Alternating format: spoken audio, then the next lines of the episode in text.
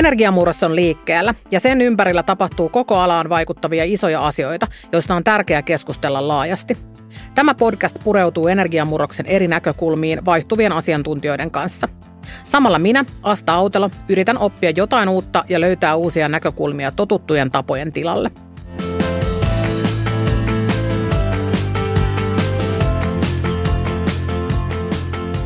Tänään energiamurroksen näkökulmia meille avaa J.T. Bergqvist – ja JTllä on erittäin laaja-alainen kokemus teknologian murroksesta eri alueilta ja isojen yritysten pyörittämisestä on suorastaan häkellyttävä CV.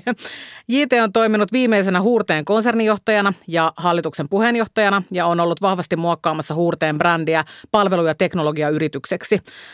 Kun puhutaan JTstä, tulee ensimmäisenä mieleen myös sinun pitkä urasi Nokialla, jossa olet nähnyt sekä nousun että laskun – Tällä hetkellä istut useamman teknologiayhtiön hallituksessa ja lisäksi toimit Garden Helsingin energiateknologiasta vastaavana. Hienoa saada sinut vieraaksi, JT. Kiitos, kiitos. Mukava olla täällä. Kun tutustuu sinun työhistoriaan, nousee yksi asia eniten esiin, muutos.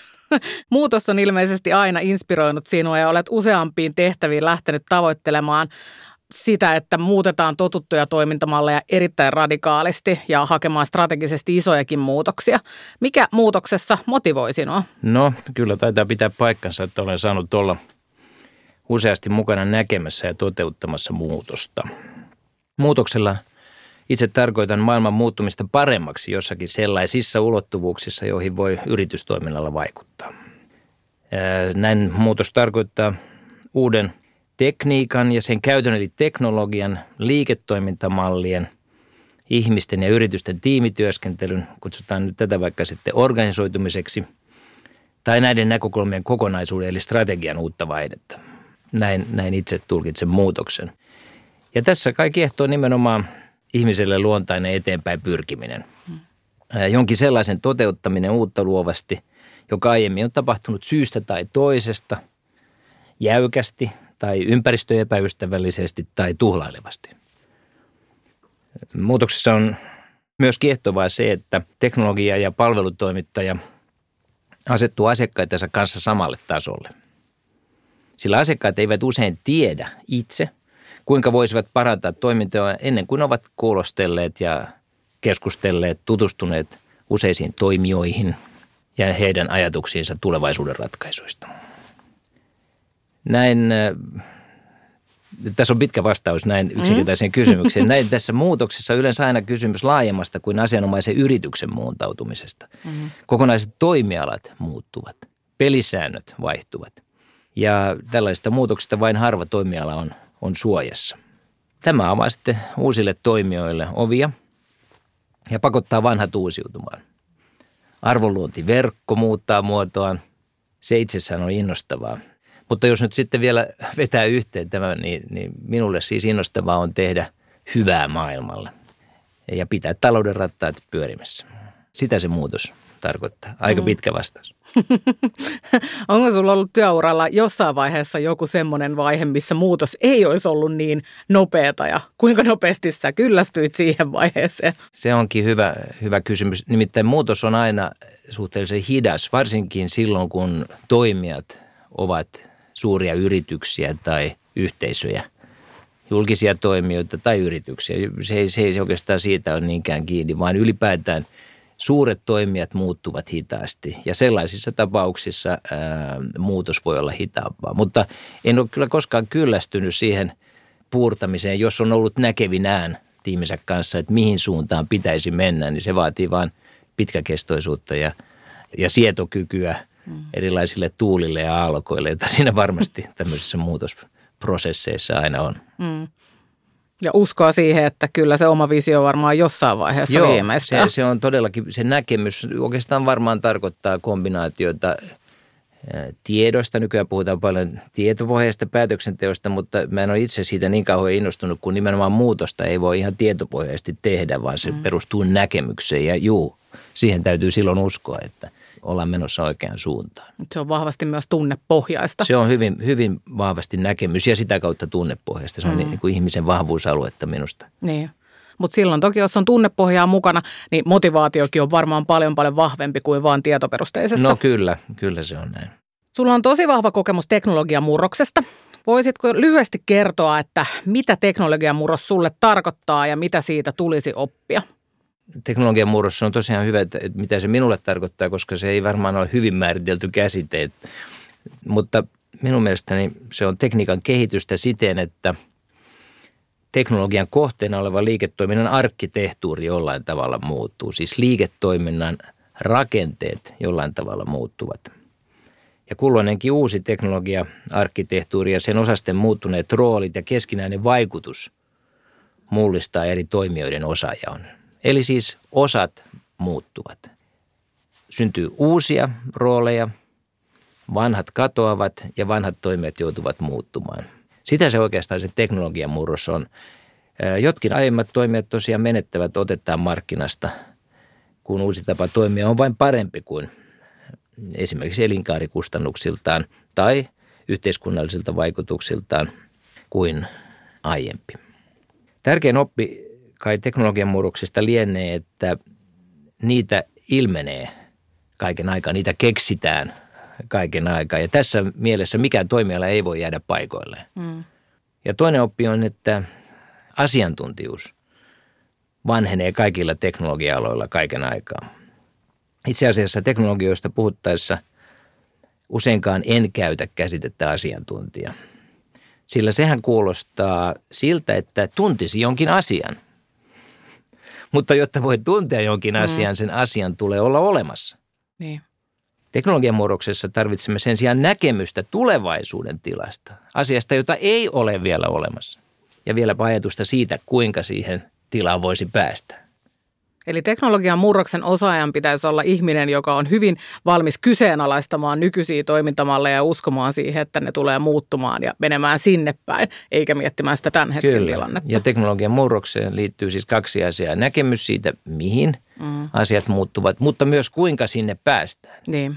Ja tämä jälkimmäinen on varsinkin yritysmaailmassa ihan olennaista, koska aika paljon sitten varmasti voi sanoa olevan ihmisiä, jotka kyllä näkevät mihin suuntaan muututaan. Mutta sitten harvemmassa ovat he, jotka kykenevät tämän muuttamaan strategisiksi toimintasuunnitelmiksi, eli näin ja mm. näin ja näin, että tämä pitää tapahtua, koska se varsinkin siitä syystä, että se ei koskaan yksittäisen yrityksen omissa käsissä, vaan se on koko toimiverkossa – tapahtuva tämä teknologian murros. Hyvin harvoin se tapahtuu yhden yrityksen sisällä siten, että pystyy kaikista sen osa sitä itse päättämään. Ja varmaan mitä isompi muutos on kyseessä, sitä monimutkaisempi se muutosprosessi on, jolla tarvitaan vielä enemmän sitä uskoa ja kykyä viedä sitä läpi sitä muutosta, eikä jäädä ensimmäisiin esteisiin kiinni. kyllä, kyllä, juuri näin. Joo.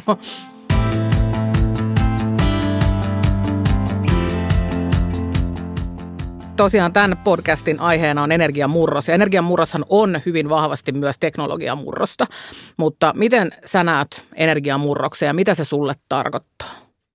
Niin, taas hyvä kysymys, eli mitä se, mitä se tarkoittaa kullekin. Sillä on varmasti monet kasvot energiamurroksella. Mutta minulle se tarkoittaa teknologisesti yksinkertaistaen sitä, että luovutaan kaikesta hiiliyhdisteiden polttamisesta energian tuottamisessa – ja siirrytään päästöttömästi tuotetun sähkön käyttöön äärimmäisen energiatehokkaasti. Tämä on se, mitä se minulle tarkoittaa. Ja tämä sähkön käyttöön niin jäähdytykseen, viilennykseen kuin lämmönkin tuottamiseen. Hmm. Sanalla energiakin on paljon merkityksiä tietysti, mutta jos nyt erotetaan sähkö näistä lämpöenergian muodoista, niin tämä on minusta ensimmäinen tärkeä kysymys siinä. Ja murroksessa minusta on kysymys siitä, että keskitytään päästöttömän sähkön tuotantoon. Ja sitten käytetään tätä sähköä energiatehokkaasti ja ympäristöystävällisesti kylmän viilennyksen ja lämmön tuotantoon. Ja se voi olla se sähkön tuotannon käytännössä hajautettua tai keskitettyä ennen kuin mennään vielä siihen, onko se hajautettua vai keskitettyä, niin, niin sellainen mielenkiintoinen asia kyllä on näistä kylmä viilennys ja lämpö, että näiden väliset raja-aidat täytyy murtaa. Sitä se energiamurros myös minulle mm-hmm. tarkoittaa. Se teknologian kehitys tulee sallimaan lopulta portaattoman valinnan ää, näiden välillä käyttötilanteesta riippuen. Ja sitten lisäksi täytyy ruvetaan kaivautumaan tänne, tänne näihin energiamurroksen vähän ehkä enemmän yksityiskohtiin. Sähkön muuntamisessa energiaksi käytetään sellaisia lämmönsiirtoaineita, jotka eivät lisää hiilikuormaa, eivät happamoita, eivätkä ole myrkkyä ihmisille. Ja sitten voidaan ottaa kantaa siihen, että, että onko energiatuotanto hajautettua vai keskitettyä. Ja itse uskon kyllä, että molempia muotoja tulee esiintymään, mutta niin sanottuja korttelikohtaisia energiantuottojärjestelmiä tullaan varmasti rakentamaan näillä perustein, joita sitten ohjataan älykkäällä monitasoisella automaatiolla. Ja samaiset järjestelmät voivat sitten syöttää ylijäämä energiaa jaeltavaksi ympäristöön, eli toisille toimijoille. Hmm. Ja näin syntyy kokonaan uusi liiketoimintajärjestelmä, jos niin voi sanoa. Eli ähm, arvoverkko muuttuu tältäkin osin. Joo. Tässä voi olla sitten keskitetyn energian toimittajia tässä samassa arvoverkossa. Mutta tärkeää minusta on se, että päästötön sähkö erotetaan – kylmän viilennyksen ja lämmöntuotosta. Ja kun näin tehdään niin, ja, ja sitten käytetään uusinta mahdollista teknologiaa, niin on mahdollisuus myöskin tuottaa tehokkaasti korttelienergiaa. Ja tämä taas sitten vapauttaa kiinteistöjen omistajat siitä mahdollisesta sidoksesta, josta, joka heillä siis tällä hetkellä on ja johon he eivät aina ole tyytyväisiä, eli että on monopoliasemassa oleva – energian toimittaja, joka sitten sitoo loppu elämäksi johonkin tiettyyn liiketoimintamalliin. Minusta se on niin tietysti tärkeä havainto tässä energiamurroksessa, että se on siis teknologinen murros, joka mahdollistaa asioita, mutta kysymys on myös liiketoiminnan liiketoimintamallien murroksesta ja, mm. ja, ja arvoverkon murroksesta. Ja silloin, jos puhutaan arvolupauksista ja näistä, niin silloin tulee kaikki palvelun muotoilu hyvin vahvasti viedä ja se, että miten, minkälaista palvelua siitä ylipäätään tehdään, niin mennään periaatteessa vanhan maailman ulkopuolella aika vahvasti. Kyllä, kyllä mennään ja, ja toimijat tulevat muuttumaan. Eli, eli, eli siis, ja, ja toki toivon, että nykyiset energiayhtiöt yhtäältä keskittyvät sen päästöttömän sähkön tekemiseen ja toisaalta muuntautuvat tähän täysin – erinäköiseen energiantuotantomaailmaan, joka on, on meillä edessä, koska se on mahdollista, se on ympäristöystävällisempi ja se on energiatehokkaampi, niin totta kai se tulee jossain vaiheessa toteutumaan. No nyt sitten voi tietysti kysyä, että kuinka pitkä tällainen energiamurrosprosessi on, niin se on hyvin pitkä. Mm. Puhutaan siis, ei puhuta vuosista, vaan pikemminkin kymmenistä vuosista, kun tämä pikkuhiljaa muuttuu – sitä voi tietysti lainsäädännöllä kiihdyttää, ei niinkään tätä liiketoimintamallin muutosta, mutta ympäristöystävällisyyttä voidaan niin. kiihdyttää lainsäädännöllä toki. Tällä tavalla pystytään sitä kiihdyttämään sitä ympäristöystävällisyysaspektia, mutta tämä liiketoiminnan mm. arvoverkon muuttumista ei, ei ole helppo kiihdyttää, koska siinä on mukana niin monia toimijoita, että jokainen tekee päätöksensä sillä omalla aikataulunsa ja tämähän tietysti tarkoittaa sitä, että merkittävä kiinteistön uudistushanke käynnistyy, niin siinä yhteydessä voidaan toteuttaa kortteli, energiantuotanto. Tai sitten uudishankkeessa voidaan tehdä korttelienergiantuotanto, mutta näitä aikatauluja on hyvin vaikea ulkopuolelta kiihdyttää. Niin. Nythän Suomella on tosi paljon näitä hiilineutraalisuustiekarttoja tehty eri hallinnonaloille ja monet niistä taitaa olla kaikki 2035 tähtäimellä, missä myös energiateollisuus on tehnyt omaa Joo. tiekarttansa siihen, että miten he muuttaa. Mutta samaan aikaan isot kiinteistöomistajat tekee omia lupauksia esimerkiksi siitä, että heidän kiinteistökantansa on jopa 2030 mennessä hiilineutraali ja siellähän ehkä voi olla sitä voimaa, mikä voi ajaa sitä liiketoimintamallin muutosta, kun he rupeaa vaatimaan, että he tarvitsevat siihen omaan tavoitteeseensa päästäkseen erilaisia erilaisia palvelumalleja kuin mitä tänä päivänä. Niin ja erilaisia teknologioita niin. En, ennen kaikkea. Et mä sanoisin näin, että jos katsotaan kiinteistön näkökulmasta, niin silloin hyvinkin tarkkaan pitää katsoa sitä vaihtoehtoa, että, että olisiko nyt oikea aika ryhtyä suunnittelemaan korttelienergian siirtymistä. Mm.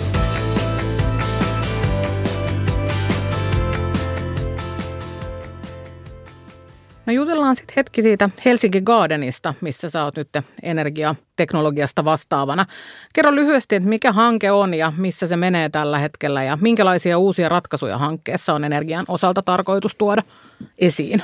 Siis Garden Helsinki-hankkeessa on Helsingin Töölöön suunnitteilla vertaansa vailla oleva tapahtumakeskus.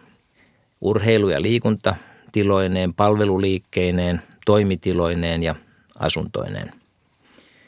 Helsingin kaupunginvaltuusto hyväksyi Gardenin asemakaavan muutosehdotuksen helmikuussa, mutta muuten sitten hanke itse saa kommentoida sen etenemistä ja varmaan kaupunki. Rakennusluvan hakeminen on seuraava vaihe.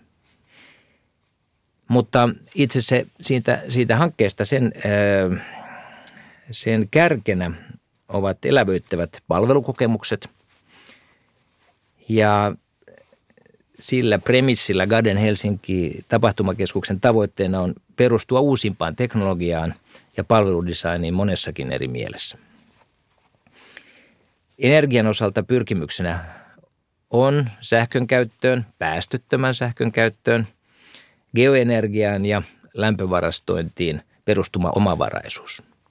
Hiilinegatiivisuus, myrkyttömyys, happamoimattomuus, tosiaikainen energiaoptimointi ja lisäksi vielä kyberturvallisuus. Ja kaikki tämä on tarkoitus toteuttaa elinkaarikustannuksiltaan edullisemmin kuin nykyratkaisut voivat tarjota. Eli investointipanostukset saattavat olla korkeampia kuin halvimpaan mahdolliseen kelvolliseen tekniikkaan, mutta elinkaarikustannukset ovat ne, joita tässä, tässä optimoidaan ja pyritään vähentämään. Miten nyt, kun sä oot tämän energian ympärillä Gardenin ja muutenkin toiminut, niin miten sä näet, että minkälaiset valmiudet energia-alalla ylipäätään on energiamurrokseen ja onko alalla tarpeeksi kunnianhimoa? Niin, mietin tätä kunnianhimoa sanaa, jonka mainitsit. Siis toimijoilta vaaditaan näkymyksellisyyttä ja pitkäjänteisyyttä. Kunnianhimon ilmentymänä on pystyttävä vastustamaan asiantuntijoiden mielipiteitä. Se on, se on minusta aika keskeistä. Se on ollut siis aikaisemminkin. En puhu siis eri, eri vaiheissa, eri, eri toimialoilla, missä itse olen ollut mukana ja niitä seurannut. Eli vaaditaan ennakkoluulottomuutta ja, ja riskinottokykyä. Se on minusta selvää. Onko kunnianhimoa riittävästi? Sanoisin, että kunnianhimoa on puheissa, mutta on edettävä myös teoissa. Ja teot ei koskaan ole niin isoja kuin ne puheet, vaan ne ovat pieniä askeleita päättäväisesti oikeaan suuntaan. Tämä tasapaino on se, mikä voi vaikuttaa kunnianhimottomuudelta. Sitä on siis puheissa, mutta on myös edettävä teoissa. Ja taas tämä teoissa eteneminen voi tuntua taistelulta tuulimyllyjä vastaan. Ja tässä en nyt tarkoita tuulivoimaloita. Mä pikemminkin viittaa tähän klassikkoon. Ähm, eli siinä mielessä ähm, se on vähän sama niin kuin poliittisessa päätöksenteossa. Eli kunnianhimo voi olla lainsäädännössä, mutta jos toteuttaminen on vaikeaa tai ontuu, niin loppujen lopuksi hanke ei etene, mikä tahansa. Tässä on ihan sama. Voi olla kunnianhimoa energiamurroksen aikaansaannissa, mutta toteuttamisessa se vasta mitataan, mitä saadaan aikaiseksi. Ja, ja tässä mielessä Garden Helsingin tyyppiset hankkeet, jossa me keskitymme siihen ajatustemme ja uuden teknologian murroksen, energian murroksen toteuttamiseen ovat tärkeitä. Tavoitteena ei ole puhua asiasta niin paljon, mutta tehdä. Eli suuret sanat eivät suuta halkaise. Mm. Toimii myös tässä, tässä yhteydessä. Joo, mutta sehän on jo paljon, että se on puheissa jo paljon enemmän kuin mitä se oli muutamia vuosia on, sitten. On, on, on. E, sellainen sanonta oli entisaikaan erään työnantajani palveluksessa, e, että ensin asiasta puhutaan – Hmm. Sitten se ilmestyy kalvoille ja vasta sen jälkeen ruvetaan tekemään. Niin. Ja tässä voi olla kymmenenkin vuotta hmm. tässä, tässä ajanjaksona tai ehkä viisi. Hmm. Ja mitä enemmän siitä puhutaan, sitä enemmän tulee niitä ihmisiä, joilla on näkemyksiä ja sitten sieltä karsiintuu ne, joilla on kyky myös viedä se muutos eteenpäin, kuten Joo, sanoit tuossa kyllä, alussa. Kyllä, se on se olennainen asia, mm. se muutoksen eteenpäin vienti. Niin. No mitä sitten näet, että mitä toimijoilta vaaditaan, jotta he voivat voittaa tämmöisessä murrostilanteessa? Nyt nimenomaan tietenkin energiamurroksessa, mutta ylipäätään nämä on kuitenkin murrokset aina, aina samantyyppisiä. Ja onko sitten taas jotain asioita, mitkä voi altistaa sille, että epäonnistuu siinä muutoksessa ja sen läpiviennissä? Toimijoilta vaaditaan näkemyksellisyyttä, ennakkoluulottomuutta ja riskinottokykyä ja siis toteuttamiskykyä myös. Eli siinä lienee ainesosaset. Mutta epäonnistuminenkin on mahdollista ja, ja silloin on hyvä ehkä tietää se,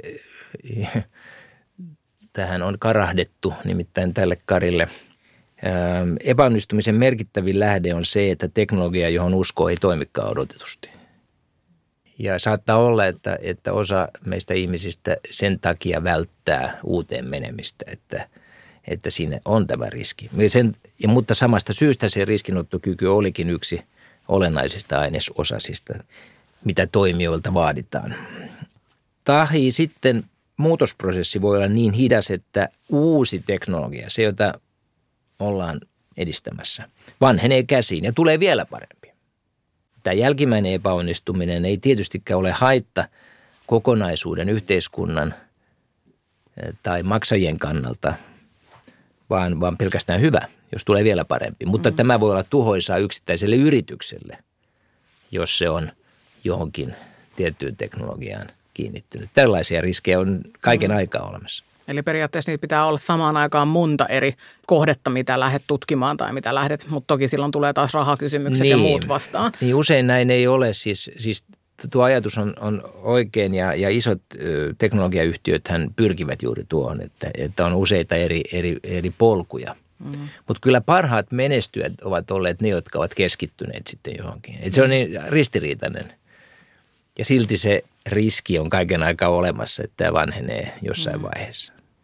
Eli, eli se, on, se on todella mielenkiintoinen strategiapeli itse asiassa, jos sitä yrityksen kannalta miettii, että mihin panostaa ja mihin ei – Suorastaan uhkapeli.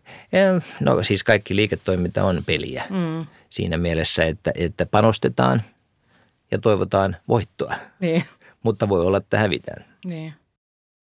Samahan se on, kun panostetaan erilaisiin ihmisiin, esimerkiksi rekrytoinnin tai muiden kautta, niin kaikki on aina niin, tietysti. Sa- sama asia niissä. Tietysti, tietysti. Mutta e, vaikka tämä kuulostaa siltä, että yrityksessä e, pääpaino on erilaisten ajatusten kylmähermoisella mm, punninnalla, niin, niin kyllä siis kuitenkin arjessa teknologian murroksen yhtiöitä leimaa yksi ja merkittävä asia se on valtava innostuneisuus siinä tiimissä.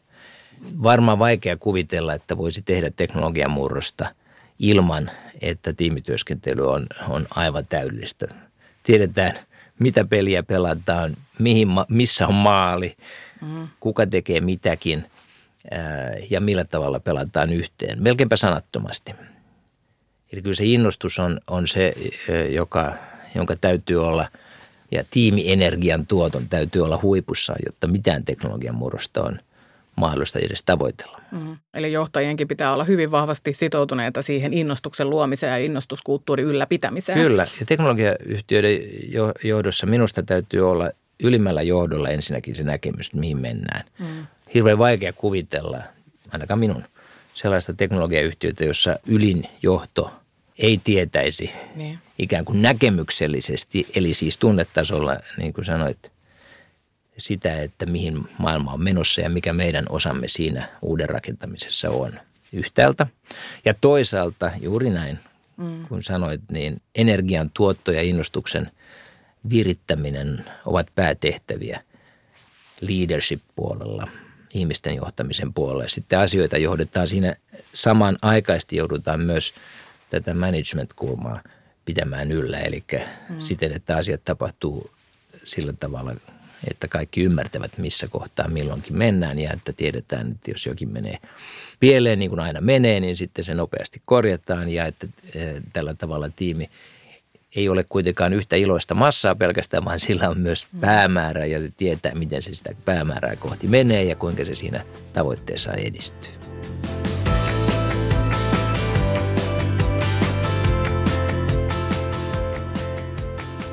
No mitkä asiat on sun mielestä niitä, joihin meidän pitäisi energia-alalla ja kiinteistöalalla panostaa eniten, jotta tuo energiamurros menisi eteenpäin?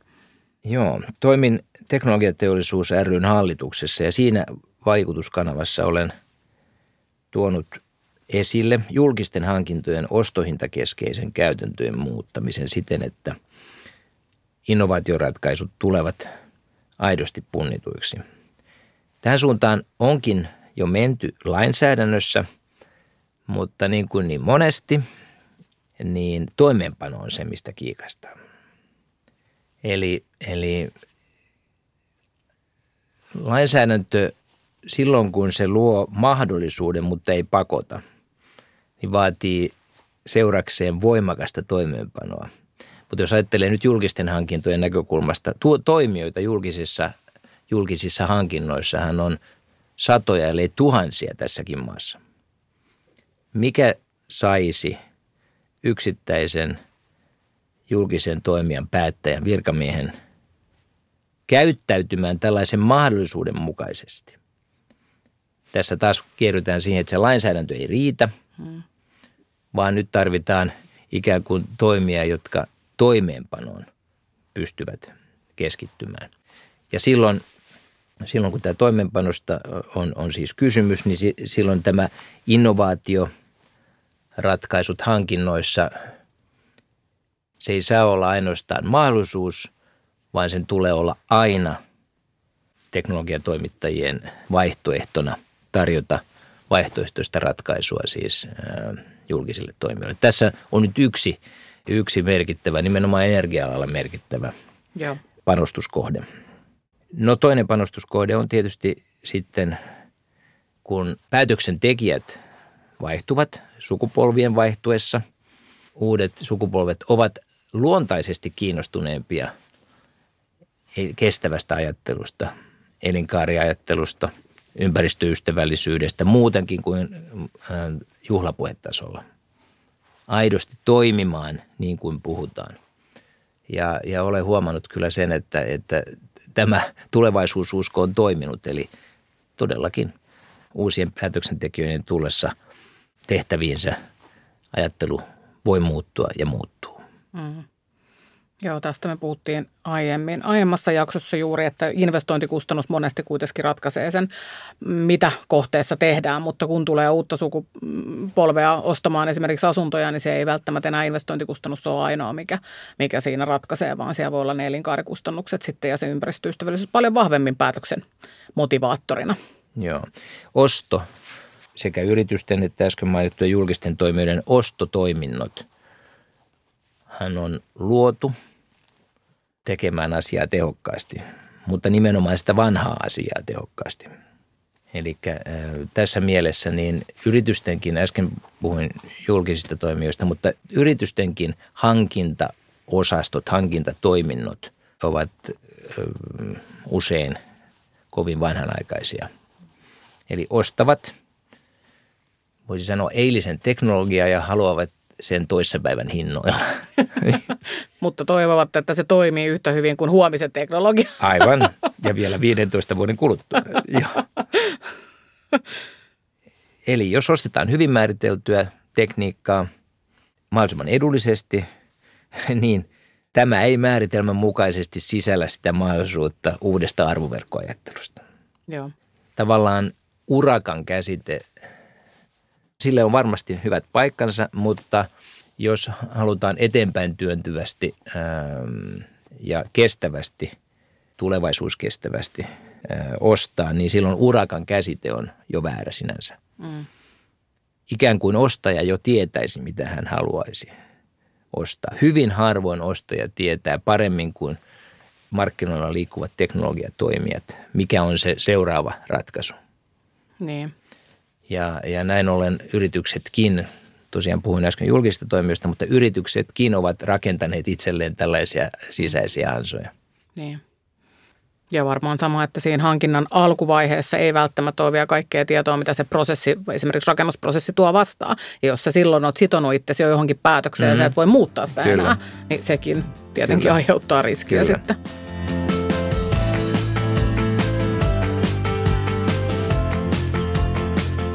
Nyt vielä yksi kysymys johtamisesta. Sä oot jo paljon siitä kyllä puhunutkin, mutta mitkä asiat ovat johtajalta sun mielestä tärkeimpiä muutoksen läpiviennissä? No yhteenvedonomaisesti niin, niin johtajan on itse uskottava siihen asiaan, mitä, mi, mihin ollaan menossa. Eli ei voi asettua sivuun kulmahuoneeseen mm. katsomaan, miten pojat ja tytöt pärjäävät, vaan, vaan on itse uskottava asiaan ja johdettava tässä mielessä – murrosta edestä. Oltava avoin tietysti vaikutteille, siis toisin sanoen kuunneltava kaiken aikaa, mitä tuota maailmalla tapahtuu. Pystyttävä korjaamaan kurssia. Sitä on pystyttävä myös tekemään, siis semmoinen härkäpäinen yhteen maaliin tähtääminen ei välttämättä maailman merillä onnistu kuitenkaan. Eli pitää olla myös valmis itse muuttumaan prosessi, muutosprosessin ky- aikana. Kyllä, kyllä. Itse asiassa kaiken aikaa. Silti antamatta periksi tästä tavoitteesta. Mm. Tämä on erittäin vaikea tasapainotehtävä. Mä olen huomannut sen useissa yhteyksissä hallitustyöskentelyssä. Kun hallituksen pitää kyseenalaistaa strategia, se on ikään kuin hallituksen tehtävä sekä hyväksyä strategia että sitten tarkistaa, eli kyseenalaistaa sitä – mutta mikä on oikea annos koko kyseenalaistamista on minusta aika hyvä, hyvä, hyvä tämmöinen leikkisä kysymys, sillä jos kyseenalaistaminen on jatkuvaa ja liiallista, niin se väsyttää kenet tahansa toimitusjohtajan. Jos sitä ei ole ollenkaan, voidaan mennä täysin metsään. Niin, niin. Ja on, on valittava näiden väliltä, mutta samaa pitää johtajan tehdä itsessänsä. Mm. Eli uskoa tavoitteeseensa, pyrkiä raivaamaan te- esteitä tiellä mutta silti ymmärtää, jos tulee yllättävä merivirta tai yllättävä myrsky, että se kierretään. Niin. Eli kaiken aikaa on, on navigoitava. Teoriassa hyvin yksinkertaista, käytännössä ei ollenkaan yksinkertaista. niin, siitä on helpompi puhua kuin tehdä. niin. Toinen varmaan tuohon tuota, liittyvä on myös se, että miten sitten suodattaa siitä kaikesta informaatiosta, mitä saa omasta organisaatiosta ulkopuolelta sen oleellisen. Milloin on, milloin, mikä informaatio on sitä, milloin pitää itse lähteä muuttamaan itseään, niin se on varmaan myös aika haastava. On oltava kaiken aikaa valppaana. Mm. Vältettävä vainoharhaisuutta, mutta kaiken aikaa oltava valppaana. Loistavaa. Meillä on tässä podcastissa aina vieraana henkilöitä, jotka tekee työtä vahvasti vaikuttaakseen energiatehokkuuden edistämiseen tässä maassa, mutta kaikilla meillä on salaisuuksia. Mikä sun salaisuus on sellainen, mitä sä teet arjessa, mikä ei ole energiatehokasta? Jaa, energiatehokasta tai tehotonta. Minulla on hyvin vähän salaisuuksia. Tämäkään ei ole salaisuus, joka nyt tulee heti mieleen, sillä – kesäaikaan syksyyn saakka se killuu laiturissa, nimittäin Targa dieselmoottorivene ja kun sen kaksi Volvo Penta-moottoria hyrähtävät käyntiin, niin se on tapahtuma on hyvin kaukana energiatehokkuudesta. Mm. Eli, se kuuluu naapuriin asti. Ja... No siis emme aja, naapurustossa me emme aja lujaa, että se on Joo. ihan selvä. mutta mutta tuota, kyllä se sitten kun se on merellä, niin kyllä sen, sen, sen äänikin on kova. Mutta toiselta puolen olen myös omistajana Kimppa purjeveneessä vuonna 1945 valmistuneessa Itämeren risteilijä kahdeksikossa.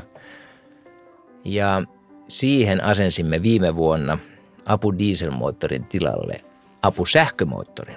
Ocean Voltin erinomaisen hiljaisen ja todella energiatehokkaan vaihtoehdon. No niin. Eli siinä tulee siinä puolessa enemmän jo sit melkein hiili käden jälkeen. Ei nyt vielä ihan, mutta lähellä. Että kokonaisuus ratkaisee. Kyllä, kyllä vain. no niin, ei löytynyt mitään sen pahempia syntejä sieltä puolelta. Loistavaa. Kiitos paljon JT. Hienoa, että pääsit meidän vieraaksi. Erittäin mielenkiintoista kuulla sun kokemuksesta ja näkemyksistä. Paljon kiitoksia. Oli mukava olla kanssasi.